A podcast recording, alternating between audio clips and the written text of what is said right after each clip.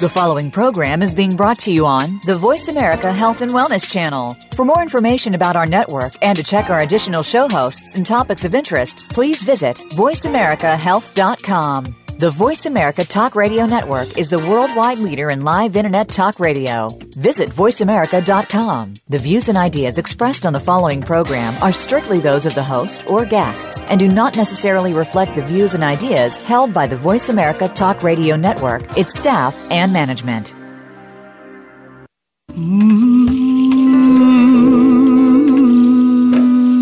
Loss helps us define our lives. By allowing our grief to matter, we discover our own strengths and embrace our authentic selves. Welcome to Good Grief with your host, Cheryl Jones. Get ready to be inspired to create a deeper life, to make your time on earth much more meaningful. Now, here is Cheryl Jones. Hello. I'm your host, Cheryl Jones, and I want to welcome you to Good Grief, where we talk each week about the transformations that can come from loss. Thank you for joining me. Today I'm here with Rabbi Melvin Glazer. Mel has been the rabbi of Temple Shalom in Colorado Springs, Colorado, since July 2007 a 1974 ordainee of the Jewish Theological Seminary in New York City, he received his Doctor of Ministry with a concentration in death and mourning from Princeton Theological Seminary in 1995 and his Doctor of Divinity degree in 2001. He served congregations in the United States, Canada, and South Africa. He is the author of When Death Visits a Jewish Home, 99 Actions for Mourners, and And God Created Hope, Finding Your Way Through Grief with Lessons from Early Biblical Stories. His latest book, and we'll be talking about this today, is A GPS for Grief and Healing, published this year. In addition, he's contributed articles and chapters on grief and mourning to numerous publications. He has been a member of the board of Kavod v'Nichum, an international organization which supports the creation of local groups which care for the dead and their families. He has participated in their conferences and has led sessions on the double silence in and out of Tahara. He's also led bereavement groups and enjoys helping people move from mourning, as in grief, to mourning, as in the beginning of the day. Find out more about Mel at www.griefok.com. Welcome, Mel. Thanks. It's so good to be here. I'm excited, and I, I, I particularly enjoy that I'm interviewing a rabbi on Christmas Eve. It couldn't be better as far as I'm concerned. I think it's hilarious. it's great. You know, I've been thinking a lot about holidays, uh, the way in which uh, a lot of the winter holidays, solstice, Hanukkah, Christmas, are about darkness with the light coming in. Um, I think they, they all come from a similar experience. Do you agree? I agree. They all come from a pagan Saturnalia, which celebrated that solstice. Yes, and it makes sense to me that people stuck in the dark, as people used to be, would want a little bit of candlelight at this time. I guess that's what grief and loss and healing are all about. I guess so. I guess so. That's that's uh, that leads us right in, doesn't it? So it you you've been at this grief work for a long time, and it sounds like your education right from the start was centered on preparing yourself to work with loss. How did that uh, come about for you? How did you decide both to be a rabbi and to work with grief and loss? Well, thanks for asking. My grandmother, a very pious Orthodox Jewish woman uh, in Atlanta, where I was born and raised, told me that I was going to be a rabbi. She told me. Hmm. So when your grandmother, your bubby, tells you you're going to be a rabbi, that's it. Yes, ma'am. Period. That's right. You just okay. And she um, taught me a lot, and then I went to a religious school as a as a kid. I went six hours a week in addition to public school, and I excelled and I loved it, and I became my rabbi's favorite, the son he never had. So he spent some time with me, and I went to Jewish summer camps spent 20 summers away, and uh, one thing led to another, and I, I felt at home in the Jewish tradition. So that's sort of on one foot, as we like to say, how I became a rabbi. How I became a grief guy is that my daddy died two days before I turned 12 years old.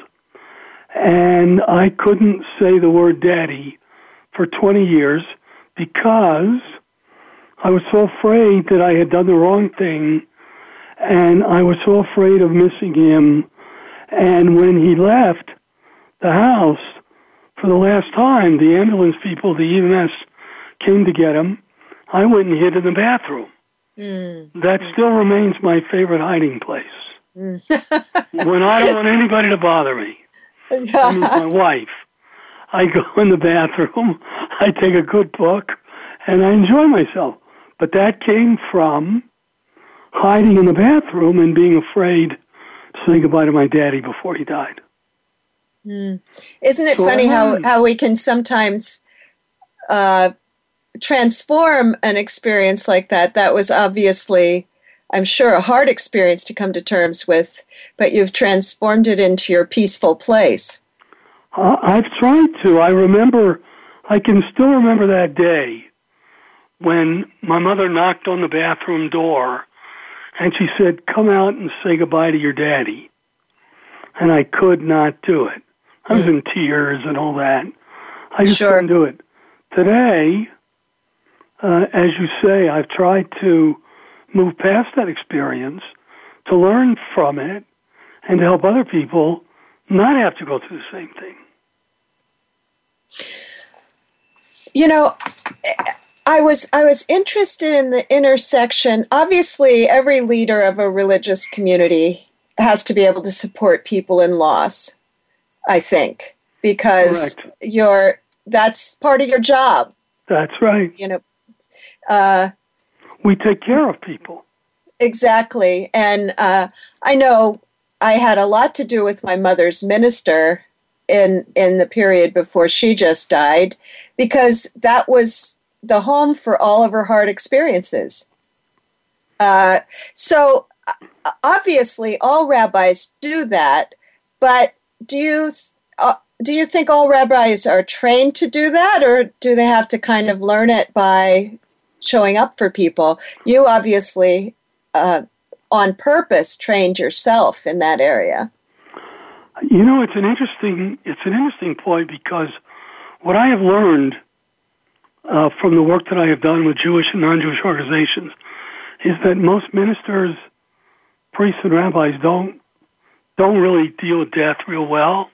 Mm. They're they're like normal people. I mean, we're all normal people. I was going to say they're just like yeah, the rest of us. People, huh? you know, we get we get scared. We don't want to deal with it. Listen, I remember um, 41 years ago, I was a rabbi in Grand Rapids, Michigan. That's where I began.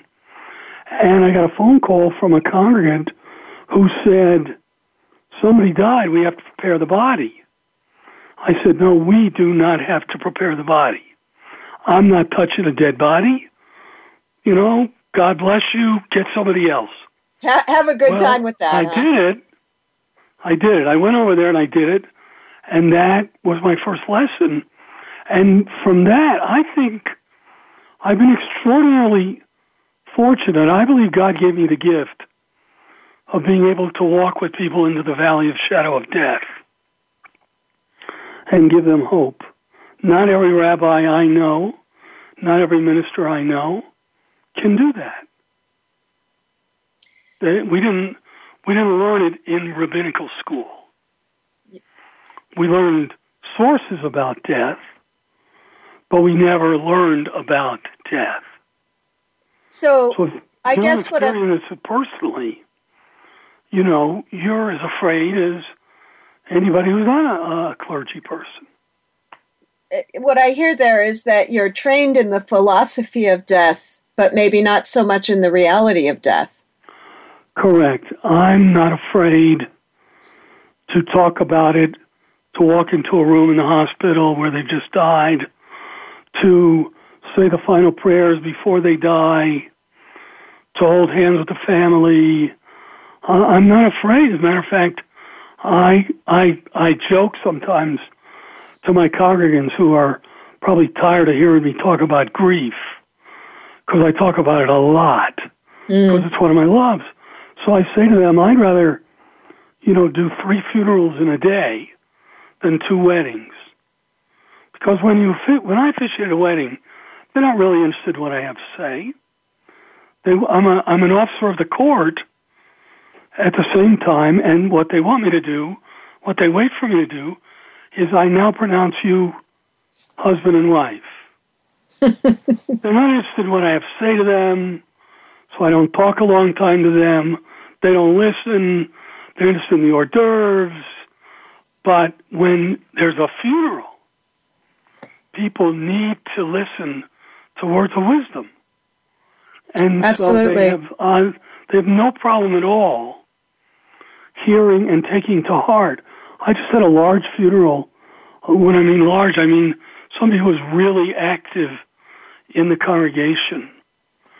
And uh, the family, who doesn't live in Colorado Springs anymore, they live in El Paso, uh, they were riveted by some of the things that I had to say.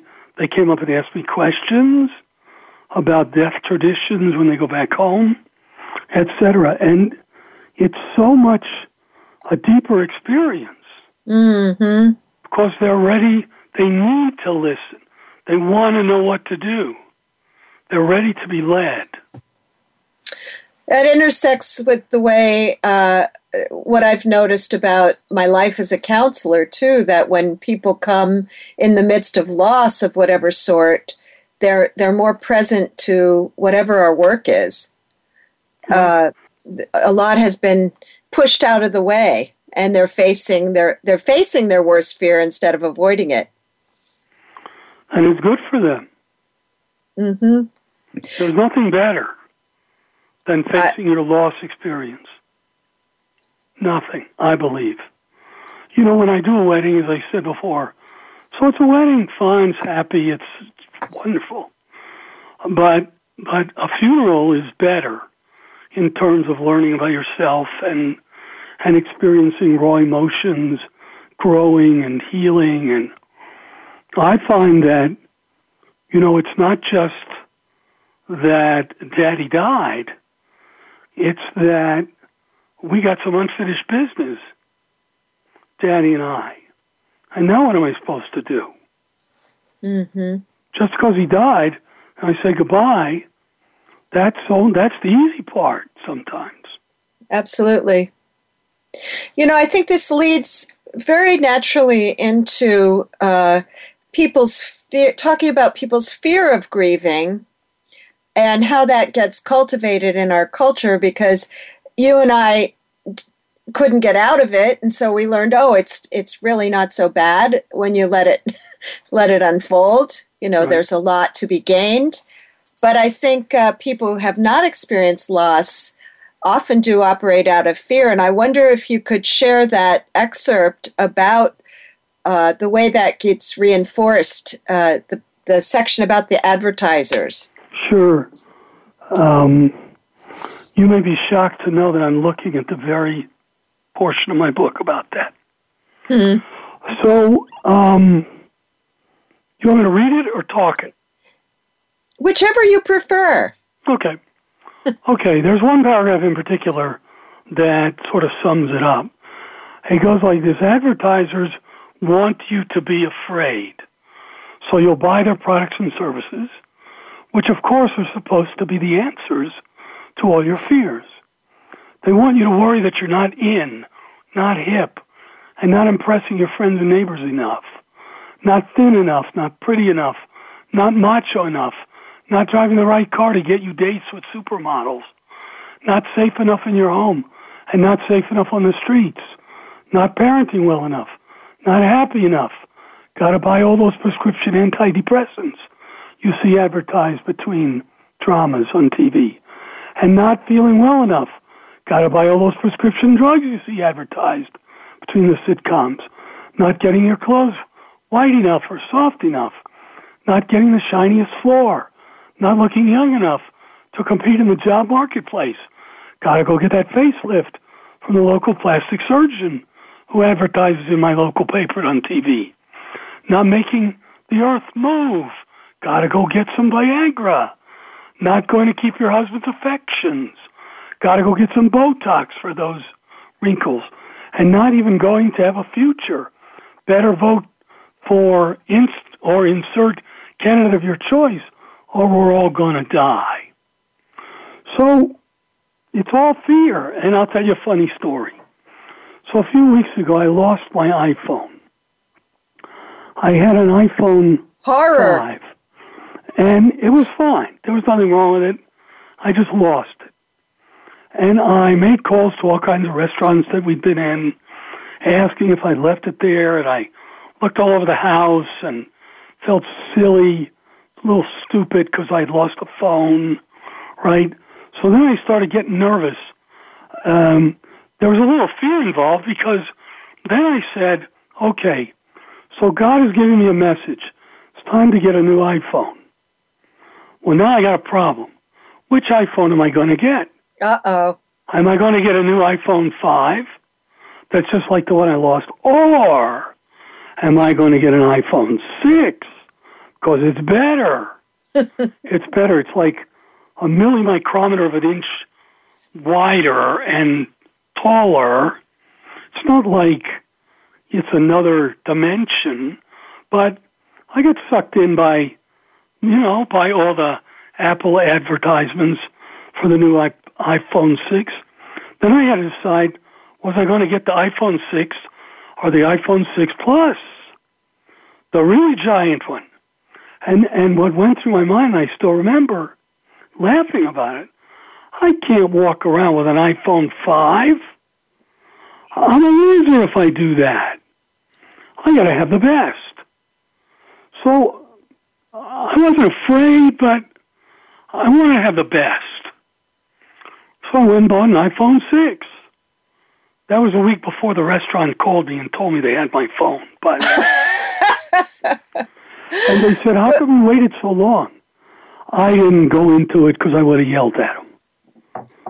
you know, it cost me a couple hundred dollars, but hey, what's a couple hundred dollars?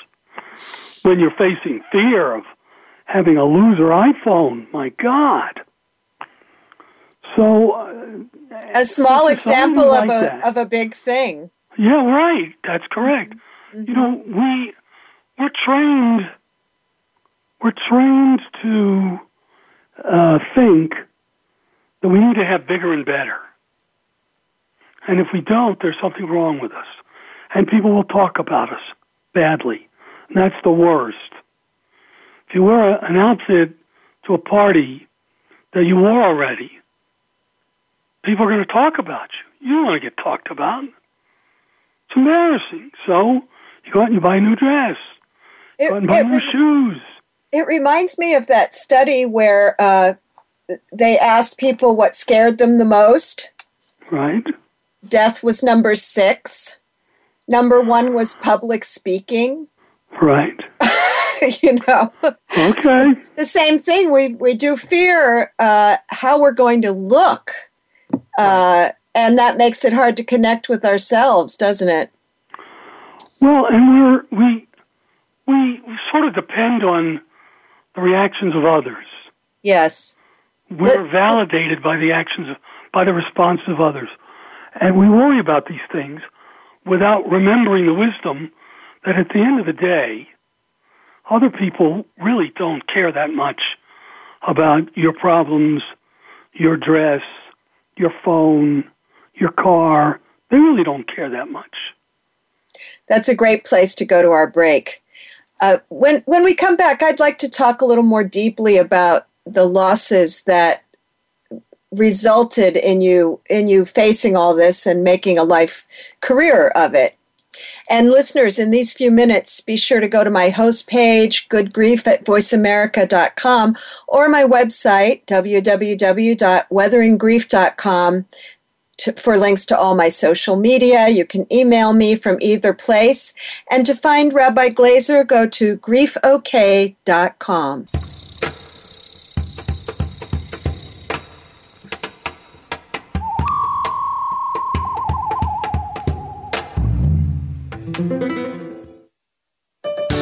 Your life, your health, your network.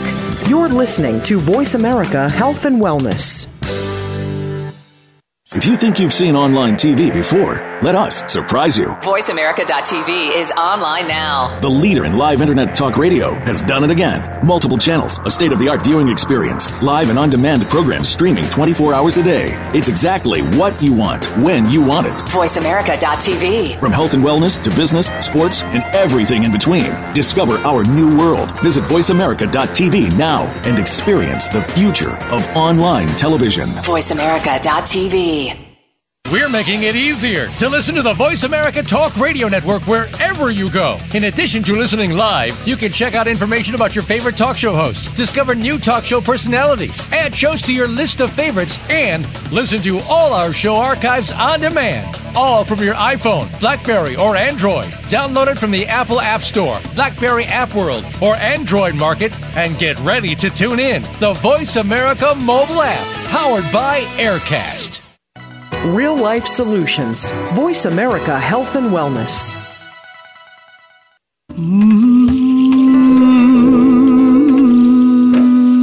You are listening to Good Grief with Cheryl Jones. To reach Cheryl or her guest today, please call 1 866 472 5792. That's 1 866 472 5792. You may also send an email to Cheryl Jones at weatheringgrief.com. Now, back to Good Grief. Welcome back. This is your host, Cheryl Jones, and we're talking with Rabbi Melvin Glazer today, whose book, A GPS for Grief and Healing, offers a roadmap for healing the soul after loss. You know, you mentioned briefly that that uh, your father died when you were not quite 12. The thing that really stood out to me about the way you talked about that in the book is that you first of all, put it away for a long time, uh, and then had to open it back up in order to find your way with it. And that seems so important because, um, of course, I I have clients many times who have uh, put away a loss for a long time and finally are are uh, looking at it but there's also this sort of feeling, you know, once a certain amount of time goes by, it's supposed to be over, which uh, I feel you putting that out helps people know it's not, you know, it, it's uh, something you interact with for a long time. And I wonder if you could talk about the period of time before you decided to, I guess, deal with that, heal from it, however you want to put it. I would, and and I'll I'll do it by telling you another story. When I was 16, my rabbi wanted to send me to a uh, yeshiva where I would learn advanced Jewish studies because he saw that I was really wasting my time in his religious school. So he wanted to send me somewhere. So he made calls all over the country. And because I was at um, this Jewish summer camp at in, in the Poconos in Pennsylvania. So he found a school in Philadelphia, and he got a hold of the school director and said, "I want Melvin to go to your school, and I'll pay for it." And he did. Mm. Paid all the bills, paid everything. Wow. And so yeah, it was wonderful. And um, there's a PS to that, which I'll get to in a minute. So what happened in terms of loss experience was I got a letter from my mother, may she rest in peace, the seventh week of camp in 19, I don't remember when. And uh, I was entering 11th, I was entering 10th grade. Was 16. And the letter said, uh, it was special delivery letter, so naturally being Jewish, I figured somebody died because mm-hmm. that's how we think. He had a special delivery letter, not say, how are you, how's the food at camp, but, you know, and Ida just died. So the letter said, Rabbi Epstein wants to send you to this uh, religious day school Philadelphia. And if you're interested, you know, you'll live with a family. We're not all moving. You're gonna, you'll go by yourself. You'll find, we'll find you a family to live with. And if you're interested, you have to decide by tomorrow. Mm. Oh my goodness. Yeah, exactly. That's how I felt. So, because she said you have to leave camp early, you have to take entrance exams, uh, we have to find a place to live, et cetera, et cetera. So, and please call me tomorrow, love mom. And I'm thinking, oh my. yeah, it's a lot to bite on. wasn't that hard? Because of the 200 campers in that camp, uh, 85% of them went to this day school. Of the 20 campers in my bunk, 18 went to this day school. This was my prime community. Mm. Not the community that I had come from in Atlanta, but my summer community. Uh, that, that they were my real friends. So it took me about 30 seconds to uh, to say, yeah, I want to do that. And what 16 year old doesn't want to leave his mother? You know. So, yes, I have experienced that period of life. Exactly. On both um, ends. To make a long story, maybe longer, I don't know. So I went to a, I went to this day school for three years. I lived with two families, had a wonderful time. Then the time came for college.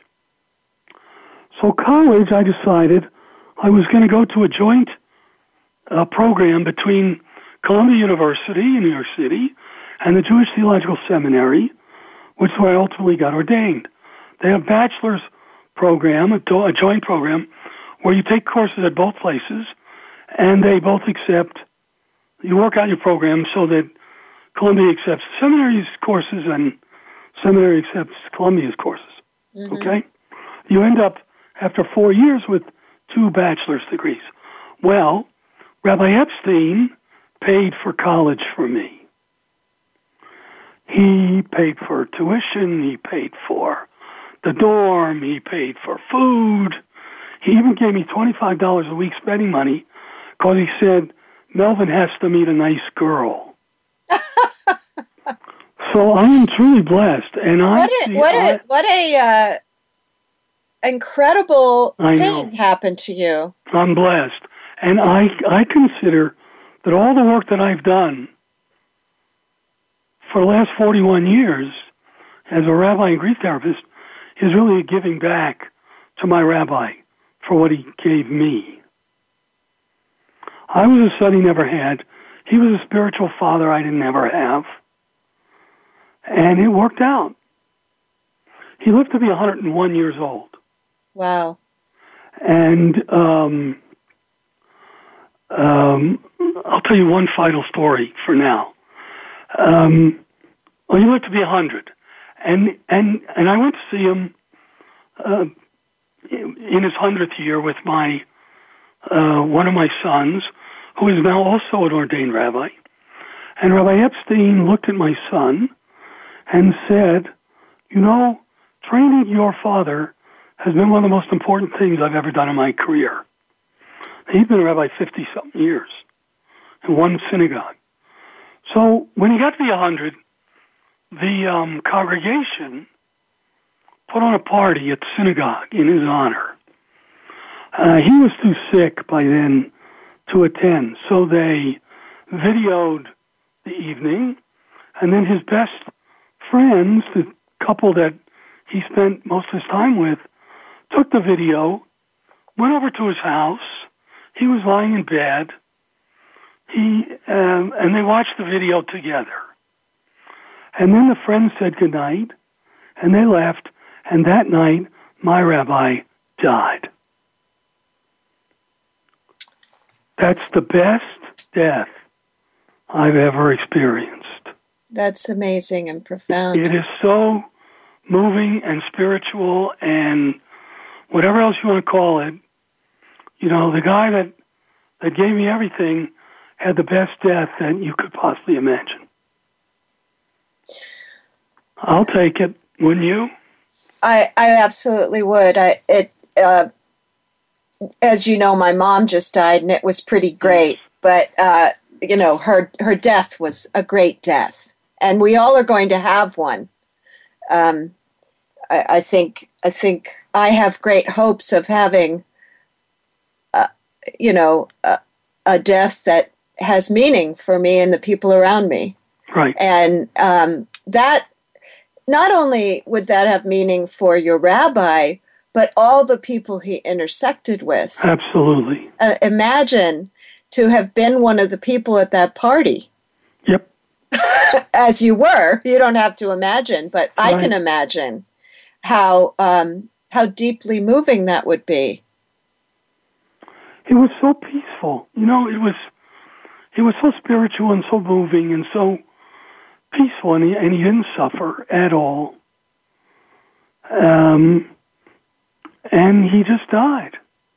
And he died knowing how loved he was. Yes. Now you can't beat that. There's you nothing. cannot. That's it.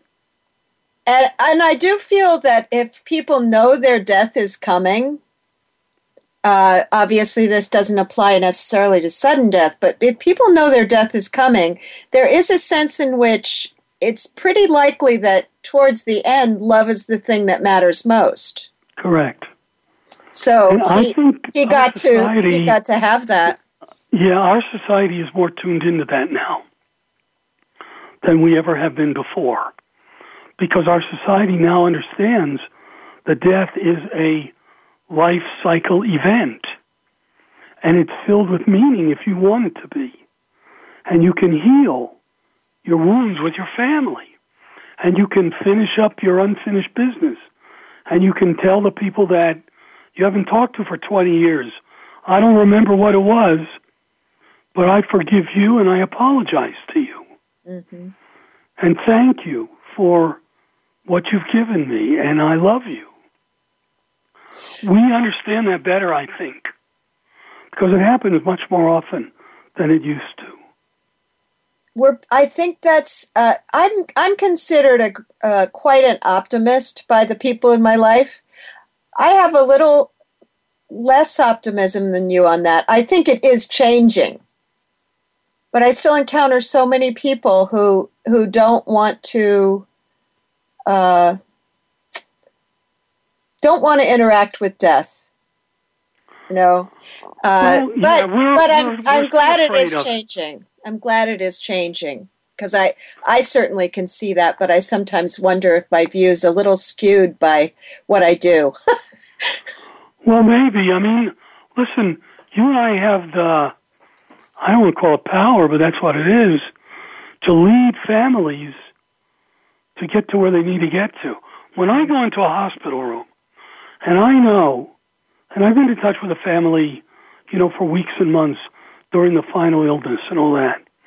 So when the time comes that, you know, um, death is imminent, okay, and uh, the daddy may not even be conscious anymore. So I'll go in the hospital room, and and all the kids are there, and they're all. I get them to hold hands, and I say, I have an exercise for you to do. You must do this before your father dies you must forgive him for whatever it was that you need to forgive him for. And you need to apologize to him for whatever it is you need to apologize for. Then you need to thank him and then you need to say goodbye. And I love you. Now, what happens if they don't love him? That's a different story. Yeah, yeah. I mean, but then they're, but then they may not be in the room. That's true, right? Correct. Mm-hmm.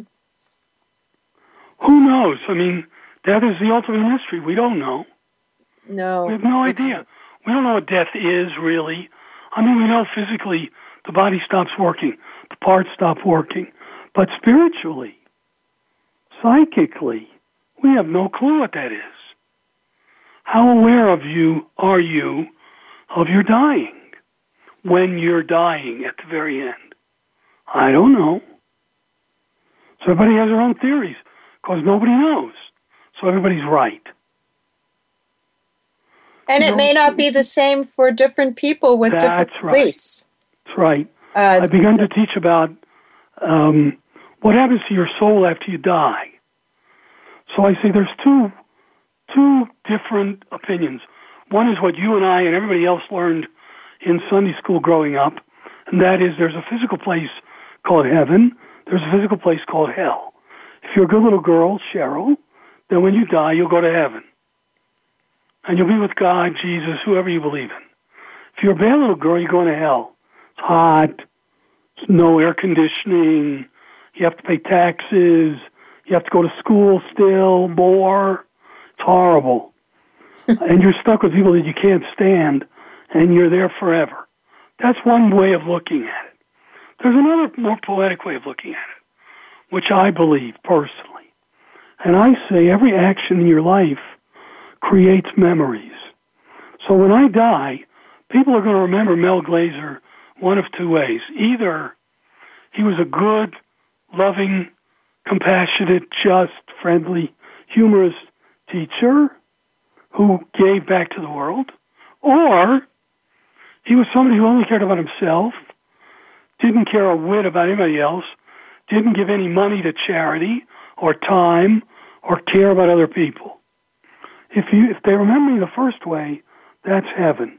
If they remember me the second way, that's hell. Mm. To put it much simpler, Adolf Hitler is in hell, Mother Teresa is in heaven, and I don't need a physical place to know that. Doesn't matter. However, if you believe that you're going back to be with your great grandparents, you're right. Because to me, it's about comfort, not truth. There's Yeah. no truth. We have no idea. You know, So, before we go to another believe, break, believe. I'm go ahead Uh, whatever you believe is right for you. for you. For you. Would you would you share? Uh, we only have a couple minutes before the break. Would you share uh, the the little section that starts? We are not guaranteed a long life. Sure. Let me find it. I got it. We're not guaranteed a long life. So we have to get over the idea that death before a certain age is unnatural.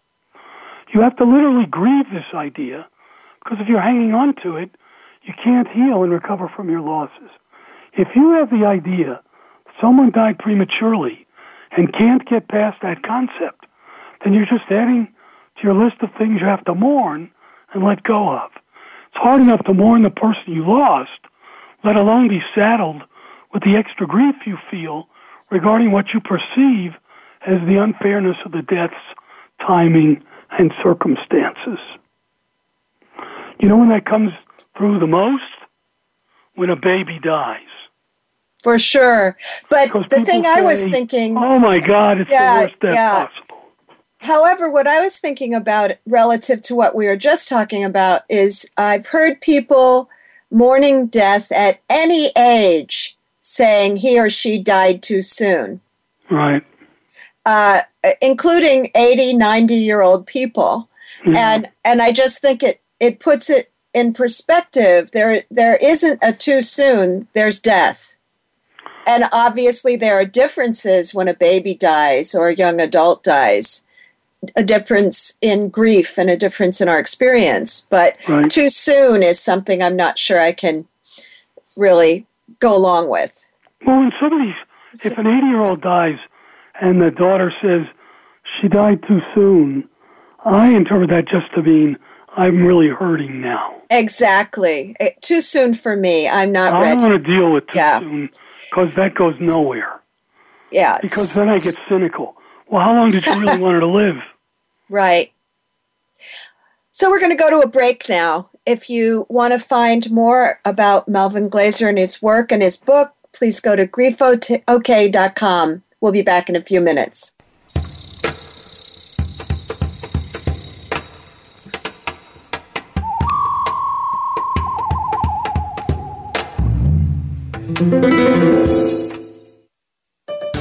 Your life, your health, your network. You're listening to Voice America Health and Wellness. If you think you've seen online TV before, Let us surprise you. VoiceAmerica.tv is online now. The leader in live internet talk radio has done it again. Multiple channels, a state of the art viewing experience, live and on demand programs streaming 24 hours a day. It's exactly what you want, when you want it. VoiceAmerica.tv. From health and wellness to business, sports, and everything in between. Discover our new world. Visit VoiceAmerica.tv now and experience the future of online television. VoiceAmerica.tv. We're making it easier to listen to the Voice America Talk Radio Network wherever you go. In addition to listening live, you can check out information about your favorite talk show hosts, discover new talk show personalities, add shows to your list of favorites, and listen to all our show archives on demand. All from your iPhone, Blackberry, or Android. Download it from the Apple App Store, Blackberry App World, or Android Market, and get ready to tune in. The Voice America mobile app, powered by AirKast. Real life solutions. Voice America Health and Wellness.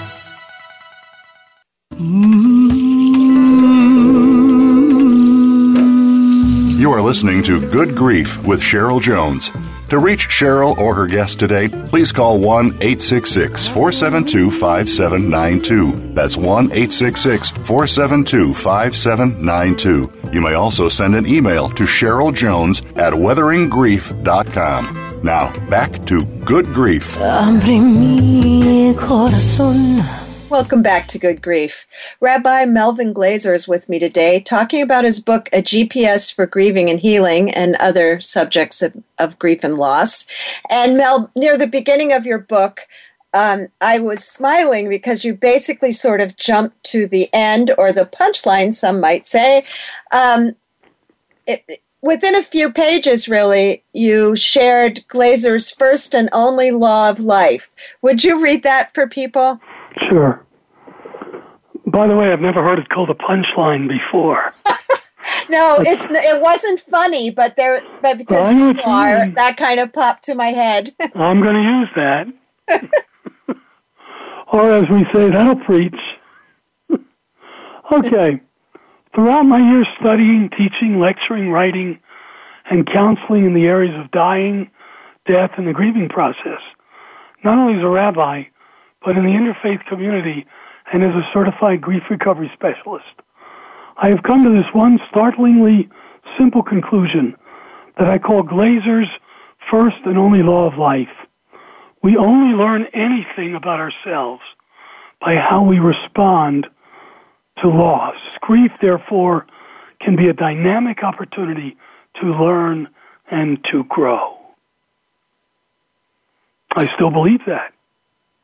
And and it's interesting because I spent some time with that when I read it. I, I suppose we could also call it a bottom line instead of a punchline, but um, you know, I was thinking, no, we we learn from finding the right partner or having a child. You know, I was thinking of all these positive events. But the part of those events that teaches us is the hard part that teaches us about ourselves. And so I ended up basically agreeing with you that um, you know sometimes I'll I'll have a, a client who's single and then gets in a very good relationship, and within a short time they're facing up to all kinds of things about themselves because otherwise they can't stay in it the way they want to you know yeah. and I, th- I think that does relate to to loss in a way. Those those hard places in us relate to loss. And and when we do something that brings us joy, whether it's celebrate a special birthday or anniversary or find that partner that we think God has been saving for us until we find out that that may not be true. But it's you're right. It's the hard times that come with. So, uh, you know, I talk a lot about where do you learn the most about yourself mm-hmm. when you celebrate your 10th anniversary and all your friends come over and give you gifts and and hug and kiss you, or when Daddy dies. Where do you? Which one of those teaches you more about yourself? I'm convinced it's not even close for me it's death because then you got to really go inside. And you, can't get out of it. Of. right, you can't get out Yeah. of it. That's right. Can't get out of it. Well, you can. I did for 20 years when Daddy died. But um, eventually, you can't get out of it. Eventually. That's a good people a, a good additional word. get out of it either end up coming to see me or you. So I have a, a, a big philosophical question here, which is um, since I, I recognize the truth in what you're saying that hard things grow us, how Yeah. do you imagine we as a culture developed such an aversion to grief and to facing death?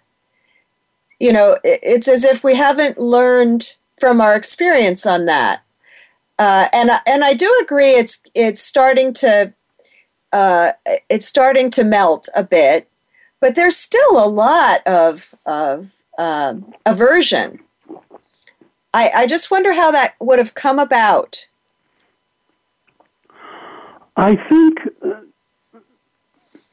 I like to think about those big questions too, and I, I think regarding this, I think it has to do with in your mind you know you have to move forward, but in your heart you don't want to move forward. You want to move backward. I talk about wandering in my books a lot.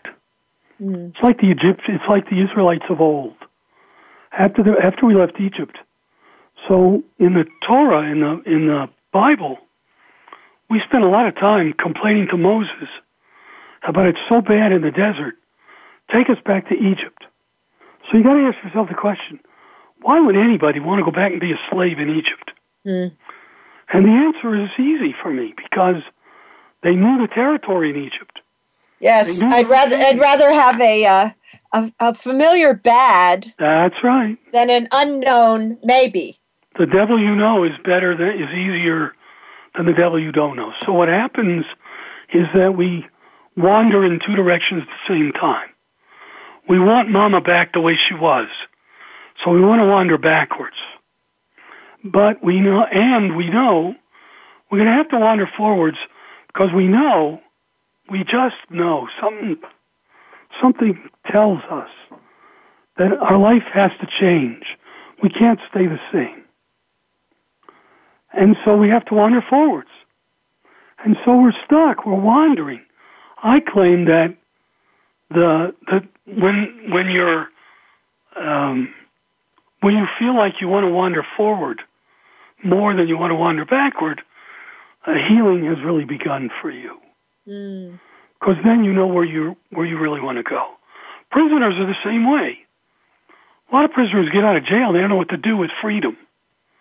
So they commit a crime and they go back to jail. That they know. Sure. So we're, I believe that we're averse, a lot of us, to dealing with grief. First of all, because we don't know how to deal with it. Nobody ever taught us. Nobody ever taught us. Yes. People taught us how to acquire friends, buy cars, have more in our lives, but nobody ever taught us how to have less. What do you do? That's why most people's desks are disasters because we don't want to throw anything away. Because the Somewhat throw it away, we guilty we're over here. We're going to need it. So uh-huh. society is averse to dealing with grief because A, we don't know how. B, society teaches us the wrong things to say when somebody dies. Most importantly, we don't forward. We want to stay right where we are because we think mistakenly that it's easier. Yes, and I and I don't think that's necessarily true everywhere in the world. Are you there? I'm here. Oh, do you think? Do, have you encountered places? I've I've encountered a few places where there's much more welcoming of the feelings that come with loss than we have here in the U.S. Have you had that experience? Uh, I I I spent a lot of time in Israel. Visited five or six times. In Israel, they're more comfortable with death.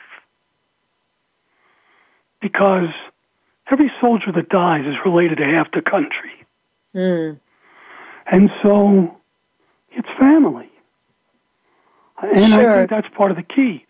In America, I don't even know who my neighbor is. We don't have what our grandparents used to have. You know, families don't live together. I remember the movie My Big Fat Greek Wedding, Mm-hmm. okay, where the kids lived two doors away from their parents. Well, that's the way it used to be in Europe, and that's the way it used to be when they all came to America. And families lived together, sometimes in the same homes, sometimes next door, sometimes a block away. You didn't have to get on a plane to go visit somebody. And so there was a sense of community which strengthened people. And from the grandparents, you got wisdom. I remember my grandmother, who died in her 90s, you know, when, when one of her children, she had 12 children, who all grew to be adults, and when one of them died, she took it the best of anybody, because she'd, she'd seen everything. Mm-hmm. And she understood people die, that's it. The secret is you didn't die. That's the secret that most people, what I call a deep, dark, dirty secret of grief. You didn't die.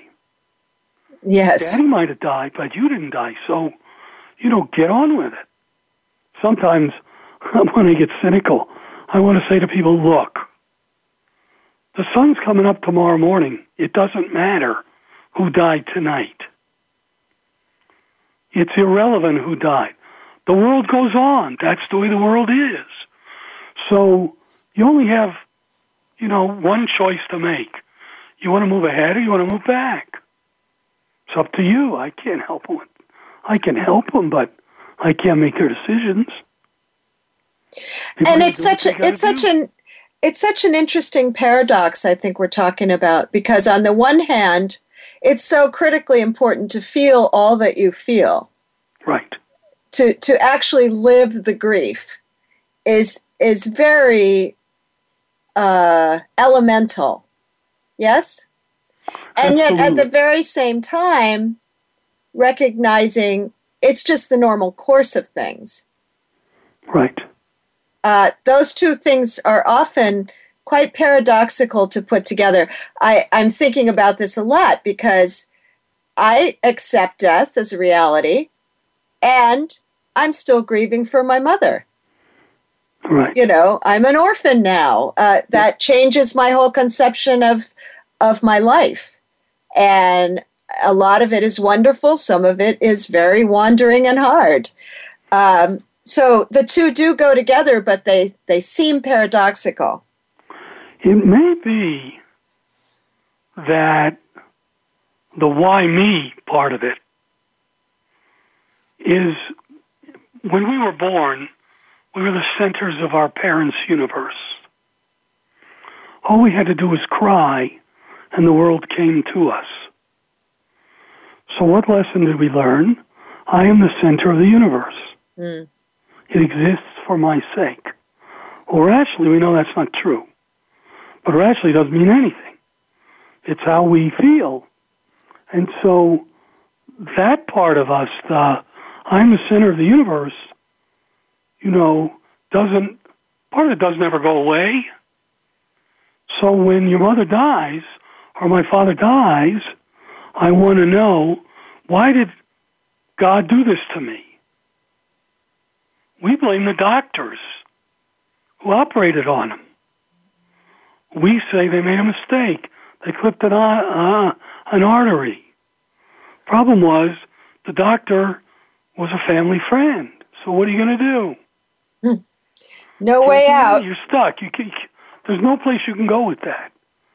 So we just moved past it. But we felt like somebody it was somebody's fault. Daddy didn't just die. It was somebody's fault. And that feeling remains. I, God I know what it, you're talking you know? about, and and also for me, there's another aspect, which is in a way, uh, feeling all the feelings I'm having about the loss, because uh, I'm not I'm not actually thinking how why me. Uh, that hasn't been the way I've experienced it. Maybe because her death was right; it had a sense of rightness. But what I am thinking is that relationship was very important to me, and and it, it would be very odd if I didn't feel the absence of it. Yeah. you know, that's there's just something so very normal to me about that. And and it's an honoring too, isn't it? Sure. Uh, no matter when you come to say, "Oh, yes, this loss really mattered to me," then you've honored that that relationship in a way. Correct. Because if it didn't matter, you wouldn't care. Yes. Well, let me ask you a well, question. Are you an only well, child? No, I have a brother. So we're Okay. going through it together. Guess what? Our hour is up. I am I know. s- I'm so thankful for you being with me today. I've enjoyed it. It wasn't nearly long I enough. too. And and I hope my listeners out there will go find you at griefok.com. Uh, next week, please join me when I'll be speaking with Elaine Mansfield, whose beautiful book, Leaning into Love A Spiritual Journey Through Grief, chronicles the loss of her husband. This has been Good Grief with Cheryl Jones. I look forward to being with you again next week for another meaningful conversation.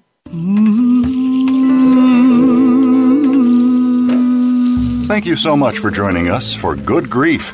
Please come back next Wednesday at 5 p.m. Eastern Time, 2 p.m. Pacific Time for another edition featuring your host, Cheryl Jones, on the Voice America Health and Wellness Channel. Have a meaningful week.